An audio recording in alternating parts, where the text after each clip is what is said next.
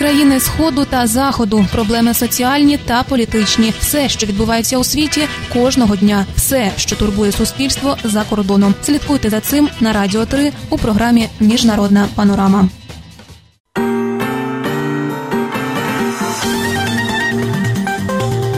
Новини Радіо Свобода. Вітаю вас.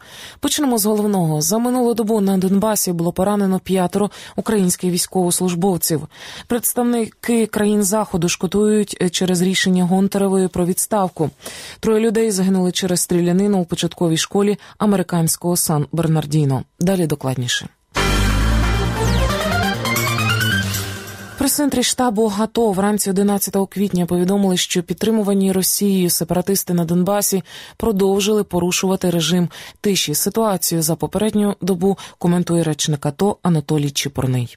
Ситуація в районі проведення антитерористичної операції ускладнюється. За минулу добу російсько-окупаційні війська 64 рази обстріляли позиції збройних сил України. П'ятьох військовослужбовців сил АТО було вчора поранено сказав Анатолій Чепурний. Крім того, за даними штабу, обстріли з боку сепаратистів тривали на усіх напрямках, як з важкого озброєння, так зі стрілецької зброї. Повідомляється, що в окремих районах працював снайпер. Угруповані ДНР звинуватили українських військових у обстрілах напередодні околиць Горлівки. Луганські сепаратисти стверджують, що збройні сили України в понеділок обстріляли селище Фрунзе. Від 1 квітня в зоні збройного конфлікту на сході України мало початися чергове перемир'я напередодні великодніх свят. Про це раніше домовилися учасники переговорів тристоронньої контактної групи. Проте обстріли не припинилися. Сторони конфлікту звинувачують у цьому одна одну.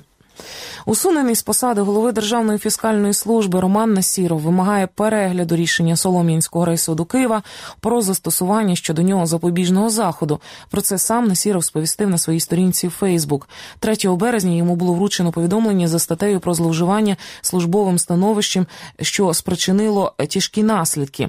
Підозрюють, зокрема Насірова, у так званій газовій справі Онищенка. Запобіжний захід, який обрав суд Насірову, тримання під вартою 60 діб з можливістю застави. Цю заставу у 100 мільйонів гривень незадовго після рішення суду внесла його дружина. Насіров був призначений головою Державної фіскальної служби в травні 2015-го. До цього був народним депутатом, який прийшов від е, блоку Петра Порошенка до Верховної Ради. Представники країн заходу шкодують через рішення Валерії Гонтаревої про відставку із е, крісла голови Національного банку України. Посол Великобританії у, в Україні Джудіф Гоф заявила, що шкодує через відставку Гонтаревої. Далі цитата сумно бачити відставку голови НБУ Гонтаревої, трансформаційного і мужнього лідера, яка здійснила справжню реформу в банківському секторі. Написала Гоф у Твіттер. Крім того, в посольстві США заявили, що бачення і цитую справжня сила волі Гонтаревої змінили банківську систему України. Також там наголосили, що тепер важливо призначити незалежного професіонала на посаду голови Національного банку України.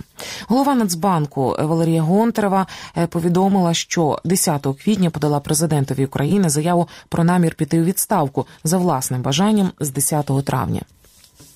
Головою правління Національної суспільної телерадіокомпанії України обрали Зураба Аласанію. і Таке рішення було оприлюднене напередодні.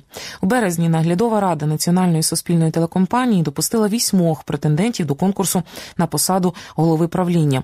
Напередодні відбулися відбулося таємне голосування власне за цього представника. На початку року в Україні офіційно ліквідували внутрішнє державне телерадіомовлення. Натомість Міністерство юстиції зареєструвало національну суспільну телерадіокомпанію України як юридичну особу. Чиновники обіцяли вже восени презентувати повністю оновлений контент. Радіо Свобода про події у світі. Влада південної Каліфорнії повідомила, що в результаті стрілянини в початковій школі в американському Сан Бернардіно загинуло троє людей. Ще одна людина була поранена. За даними поліції, стрілянина сталася 10 квітня в класі початкової школи району Норс Парк. Серед загиблих жінка, яка як вважається була вчителькою, і сам підозрюваний в атаці, також доросла особа. Повідомляється, що чоловік відкрив вогонь з пістолета в класі, вбив жінку і поранив двох дітей, які стояли в неї за спиною. Потім він чинив самогубство. Двоє поранених учнів в критичному стані були госпіталізовані. Однак один із них пізніше помер у лікарні від отриманих травм. Країни сходу та заходу, проблеми соціальні та політичні, все, що відбувається у світі, кожного дня, все, що турбує суспільство за кордоном. Слідкуйте за цим на радіо 3 у програмі Міжнародна панорама.